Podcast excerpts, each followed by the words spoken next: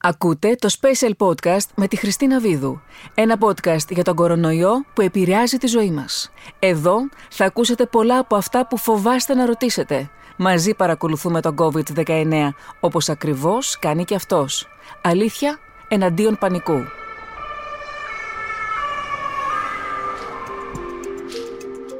Τίποτα από ό,τι ξέραμε είναι πια ίδιο. Η ζωή όλων έχει αλλάξει. Η ζωή όλων έχει περιοριστεί στα τετραγωνικά των σπιτιών. Οι επόμενες δύο-τρεις εβδομάδες είναι κρίσιμες για να βοηθήσουμε να καθοριστεί η έξαρση του ιού. Μένουμε μακριά ο ένας από τον άλλον τώρα για να παραμείνουμε όλοι μαζί σε λίγο. Είναι δύσκολο. Και αν είναι δύσκολο για τους ενήλικες, φανταστείτε πόσο είναι για τα παιδιά. Άρα τι κάνουμε, πώς τα καθησυχάζουμε, τι τους λέμε; Γιατί είναι απαραίτητο να φτιάξουμε μαζί τους μια νέα ρουτίνα, τη ρουτίνα του σπιτιού. Είναι δουλειά αυτό που κάνουμε τώρα σαν αγωνί στο σπίτι. Είναι και παραπάνω δουλειά από αυτή που κάναμε γιατί πρέπει και εμείς να είμαστε alert, τι τροφή, πόση ώρα κάνουν τις διάφορες δραστηριότητες. Από την άλλη, ας πούμε ένα θετικό μήνυμα. Παραπονιόμαστε όλοι μας πως δεν έχουμε χρόνο με τα παιδιά μας. Πηγαίνουμε στη δουλειά, δουλεύουμε, τρέχουμε, κάνουμε. Έτσι είναι η σύγχρονη ζωή. Είναι μια ευκαιρία αυτή. Για όλα αυτά, απαντήσεις μας δίνει ο Θεοκλής Ζαούτης, καθηγητής Παιδιατρικής και Επιδημιολογίας στο Πανεπιστήμιο της Περσιλβάνια, ο οποίος βρίσκεται από την αρχή της κρίσης της επιδημίας στην Ελλάδα ως μέλος του Επιστημονικού Συμβουλίου του Υπουργείου Υγείας παρακολουθεί την πορεία του ιού, παρακολουθεί τα μέτρα που λαμβάνουν οι άλλες χώρες, τι πήγε στραβά, τι λειτουργήσε. Μελετά επιδημιολογικούς χάρτες και εμείς καταφέραμε να τον εντοπίσουμε και να κλέψουμε λίγο από τον πολύτιμο χρόνο του. Σε αυτό το επεισόδιο μας δίνει ιατρικές συμβουλές για την περίπτωση που το παιδί μας νοσήσει και χρήσιμες προτάσεις για να περάσουμε δημιουργικά το χρόνο μαζί του. Να κάνουμε λίγο μια επανάληψη που βρισκόμαστε με τον κορονοϊό και τα παιδιά. Τα περισσότερα δεδομένα τα έχουμε βέβαια από την Κίνα, που βλέπουμε πως κάτω από 2% όλων των περιστατικών ήταν στα παιδιά. Και στις μελέτες που προήρθαν από την Κίνα, παιδιά το ορίσανε άτομα κάτω των 20 ετών. Στο σύνολο, στην Κίνα, είχαμε 731 επιβεβαιωμένα κρούσματα στα παιδιά και άλλα 1412 ύποπτα κρούσματα στα παιδιά. Η πλειοψηφία των παιδιών πέρασε την νόσο πάρα πολύ ήπια. 94 παιδιά ήταν ασυμπτωματικά, 300 κάτι παιδιά είχαν πάρα πολύ ήπια συμπτώματα και ελάχιστα παιδιά είχαν σοβαρή νόσο. Το ποσοστό ήταν στο 5%, 5 με 6% συγκριτικά με το ποσοστό στους ενήλικες που κοντεύει το 18 και 19% όσο αφορά σοβαρή νόσο.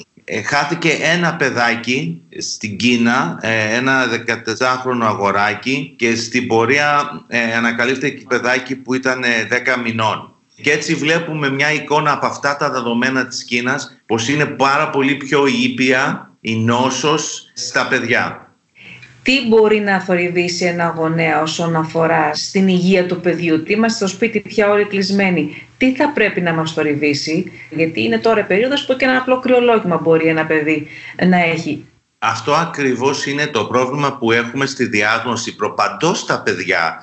Γιατί τα παιδιά όπως γνωρίζουμε όλοι που είμαστε γονείς, το χειμώνα προπαντός έχουν άπειρα κρυολογήματα. Και αυτά τα κρυολογήματα μοιράζονται και έχουν παρόμοιες κλινικές εικόνες. Ποια είναι τα συμπτώματα του άνω αναπνευστικούς στα παιδιά; Είναι ο βήχας με ή χωρίς πυρετό, λίγο καταρροή, λίγο ο λαιμός πονάει και έτσι είναι πάρα πολύ να διευκρινίσουμε εάν το παιδί μας έχει ένα από τους άπειρους ιούς που περνάει ή έχει τον κορονοϊό. Βέβαια όταν προχωρήσει η εικόνα σε κάτι πιο σοβαρό μπορεί να εμφανιστεί η πνευμονία, ένας πυρετός πιο συχνός, ο βήχας ε, και βέβαια μετά προχωράμε σαν συμπτώματα της ε, σοβαρής πνευμονίας που είναι δύσμια και δυσκολία στην αναπνοή. Και εκεί αμέσως στο γιατρό μας παίρνουμε τηλέφωνο σε πρώτη φάση ή κατευθείαν πηγαίνουμε σε νοσοκομείο αναφοράς. Αυτή τη στιγμή λόγω του COVID τα ήπια συμπτώματα παίρνουμε τον γιατρό μας τηλέφωνο, τον παιδιατρό μας συγκεκριμένα, επειδή μιλάμε για παιδιά, τον ενημερώνουμε γιατί γίνεται και αξιολογεί ο γιατρός μας εάν χρειάζεται το παιδί να πάει στο νοσοκομείο.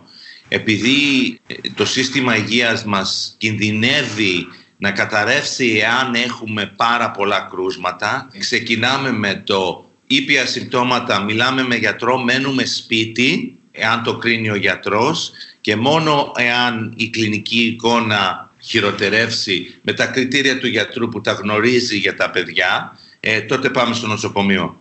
Στις περιπτώσεις όπου δεν χρειάζεται μεταφορά σε νοσοκομείο αναφοράς. Συνήθως, κύριε καθηγητά, ακολουθείτε όσον αφορά τώρα στο θεραπευτικό κομμάτι αντιπηρετικά και άλλα σκευάσματα που θα μας δώσει ο γιατρός, ή έχουμε κάτι πιο συγκεκριμένο; Αυτή τη στιγμή δεν υπάρχει κάτι συγκεκριμένο για να θεραπεύσουμε τον κορονοϊό. Ακούγονται διάφορα σκευάσματα, κάποια φάρμακα που έχουν χρησιμοποιηθεί για το HIV-AIDS, κάποια φάρμακα παλιά που είχαν χρησιμοποιηθεί για την ελαιονοσία, κάποια φάρμακα που είναι στην κατηγορία των αντιβιωτικών. Αυτή τη στιγμή το μήνυμα είναι δεν υπάρχει φαρμακολογική θεραπεία για τον ιό. Χρησιμοποιούμε αυτά που χρησιμοποιούσαμε πάντα για την συμπτωματική ανακούφιση του παιδιού. Το τεπών για τον πυρετό. Υπήρχαν κάποιες δημοσιεύσεις που βγήκαν τις ε, πρόσφατες μέρες για τα αντιφλεγμονώδη που χρησιμοποιούμε, τα αλκοφρέν και αυτά τα σκευάσματα, πως υπήρχε μια συσχέτιση με αυτά και μια χειρότερη εικόνα. Τα δεδομένα αυτά θα έλεγα αυτή τη στιγμή δεν είναι ξεκάθαρα, αλλά δεν είναι ανάγκη να τα χρησιμοποιήσουμε αυτά. Μια παρακετεμόλη που αντιστοιχεί στον τεπών είναι ό,τι χρειάζεται αν θέλουμε να κατεβάσουμε τον πυρετό. Στην περίπτωση που έχουμε ένα παιδί στο σπίτι μας που νοσεί, τι κάνουμε εμείς οι γονείς, είμαστε στο ίδιο δωμάτιο μαζί του, παίρνουμε τις προφυλάξεις μόνο γάντια και μάσκα, το οποίο και σαν εικόνα μπορεί να φοβήσει το παιδί. Τι κάνουμε και με τα υπόλοιπα μέλη της οικογένειας; Κοιτάξτε, είναι λίγο αναπόφευκτο να αφήσουμε το παιδί του μόνο του μέσα στο σπίτι. Το στηρίζουμε όσο περισσότερο μπορούμε βέβαια. Δεν νομίζω ότι το κάνουμε να αισθανθεί πως είναι μόνο του ή έχει κάτι που είναι τρομακτικό. Σίγουρα ξέρουμε πως μέσα στο σπίτι η μετάδοση είναι πάρα πολύ ψηλή και είναι μάλιστα, εάν κοιτάξουμε σε όλα τα παραδείγματα και τα μοντέλα μετάδοσης το household attack rate, η μετάδοση μέσα στο σπίτι είναι αρκετά ψηλή. Νομίζω και εκεί χρησιμοποιούμε τη λογική μας. Το παιδάκι μπορεί να του βάλουμε μια μασκούλα και έτσι ο βήχας του που δημιουργείται στα γονίδια δεν ξαπλώνεται παντού σε όλο το σπίτι. Πλένουμε συνεχεία τα χεράκια μας και καθαρίζουμε και τα αντικείμενα συχνά τα οποία παίζει το παιδί γιατί ξέρουμε πως τα σταγονίδια ο δίχας του θα βρεθεί πάνω στον υπολογιστή, θα βρεθεί πάνω στα παιχνίδια κλπ. Δεν το απομονώνουμε για να μην το κάνουμε να αισθανθεί τρομαγμένο και πως δεν έχει την υποστήριξη των γονιών του. Τι διατροφή θα πρέπει να κάνουμε στα παιδιά, ειδικά αυτά που νοσούν, ότι συνηθίζουμε στις περιπτώσεις ενός κρολογήματος και μιας αρρώστιας; Δεν υπάρχει περιορισμός στην ε, διατροφή που δίνουμε στα παιδιά συγκεκριμένα για αυτό τον ιό. Αυτό που είπατε ακριβώς, δίνουμε ό,τι δίναμε στα παιδιά όταν νοσούν και ό,τι βασικά έχουν και αυτά όρεξη να φάνε γιατί η όρεξη είναι πεσμένη βέβαια και κάνουμε, συνεχίζουμε να κάνουμε ό,τι κάναμε και στο παρελθόν. Πάμε τώρα στο άλλο κομμάτι. Το άλλο κομμάτι έχει να κάνει με τον εγκλισμό των παιδιών μέσα στο σπίτι. Σε πρώτη φάση τους είναι πάρα πολύ δύσκολο. Πώς λοιπόν εμείς θα πρέπει αυτό να το διαχειριστούμε; Ας ξεκινήσουμε με τι πρέπει να ψάχνουμε ή να κοιτάμε, ποιες είναι οι ενδείξεις πως μπορεί να υπάρχει πρόβλημα στο παιδί όσο αφορά την αντιμετώπιση αυτής της επιδημίας και αυτή της καμπάνιας του μένουμε σπίτι. Το πρώτο εμείς σαν γονείς πρέπει να είμαστε το παράδειγμα.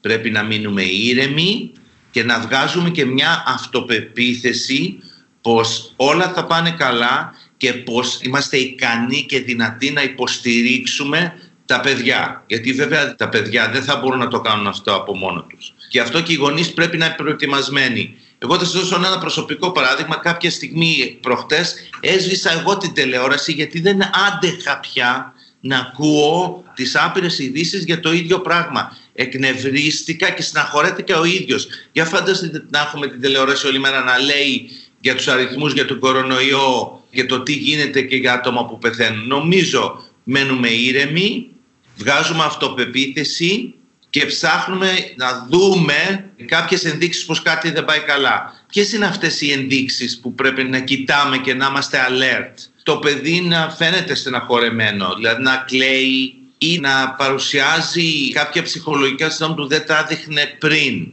Να επιστρέψει σε κάποιες ε, συμπεριφορές που νομίζαμε τις είχε ξεπεράσει λόγω της ηλικίας του. Ένα μικρό παιδί που είχε μάθει να πηγαίνει στην τουαλέτα από μόνο του, να αρχίσει να έχει ατυχήματα τέτοια τουαλέτας.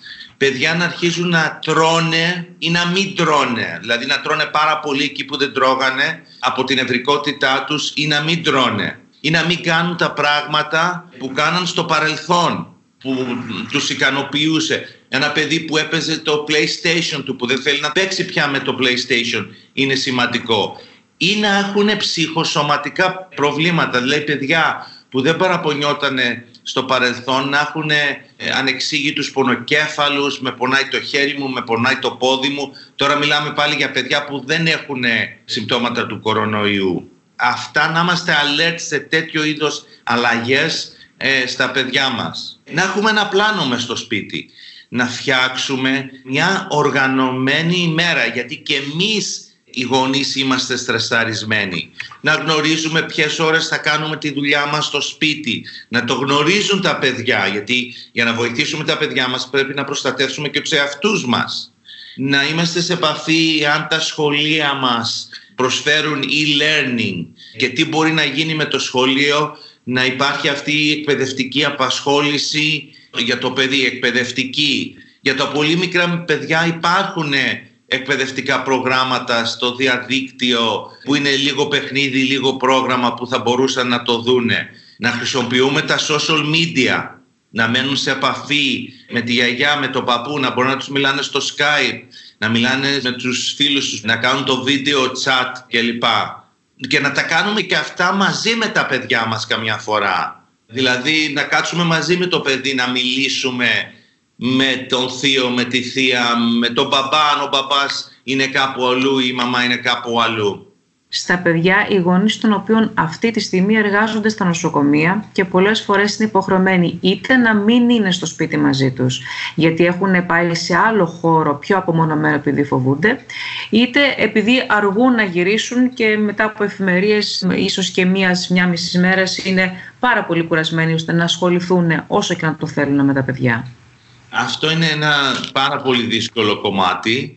Εκεί χρειάζεται να φτιαχτεί χώρος συζήτησης για να μπορούν και τα παιδιά να εκφράσουν τις ανησυχίες τους γιατί δεν είναι μόνο το κομμάτι το δεν είναι ο μπαμπάς ή η μαμά σπίτι γιατί δουλεύει πάρα πολύ είναι και το κομμάτι πως ο μπαμπάς και η μαμά δουλεύουν στο νοσοκομείο που είναι το COVID και νομίζω ότι θα πρέπει να δημιουργηθεί ένας χώρος που να εκφράζουν όλοι και να μπορούν να μιλήσουν για αυτό το θέμα και μετά να εξηγήσουν και οι γονείς γιατί μπορεί να λαμβάνουν κάποια μέτρα διαφορετικά μες στο σπίτι γιατί είμαι σίγουρος τα παιδιά μιλάνε μεταξύ τους πλένουν τα χέρια μου συνέχεια μες στο σπίτι ή κοιμάμαι σε διαφορετικό δωμάτιο ή βγάζω όλα τα ρούχα μου απ' έξω από το σπίτι και μπαίνω μέσα κάπως διαφορετικά. Και να εξηγούμε, υποθέτω, τι κάνουν οι επιστήμονες γενικά και να τα καθησυχάζουμε και να τους λέμε τι κάνουν οι γιατροί και τι κάνουν οι ερευνητές στην παρούσα φάση.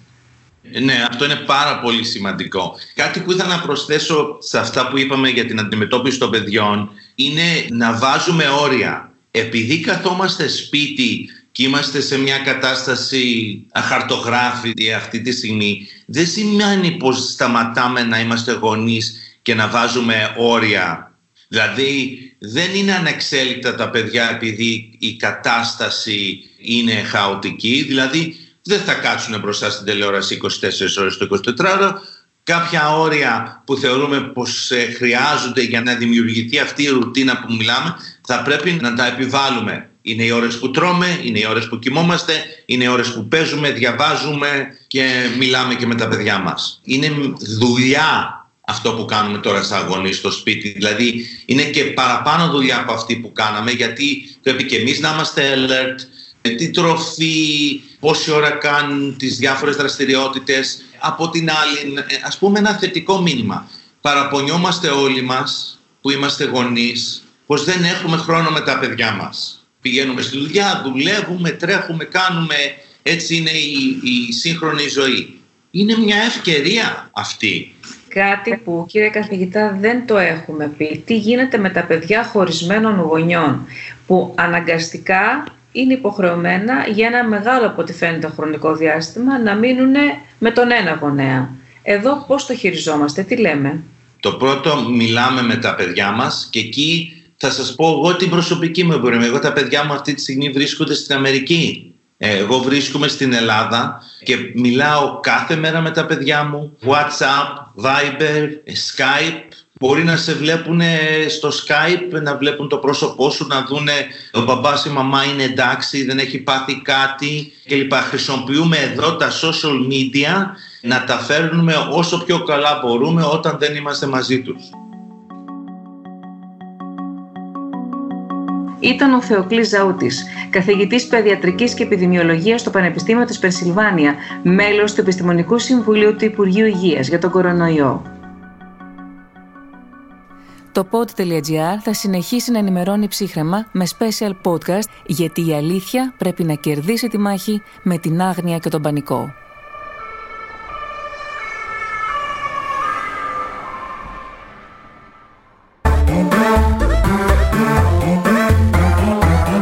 pod.gr. Το καλό να ακούγεται.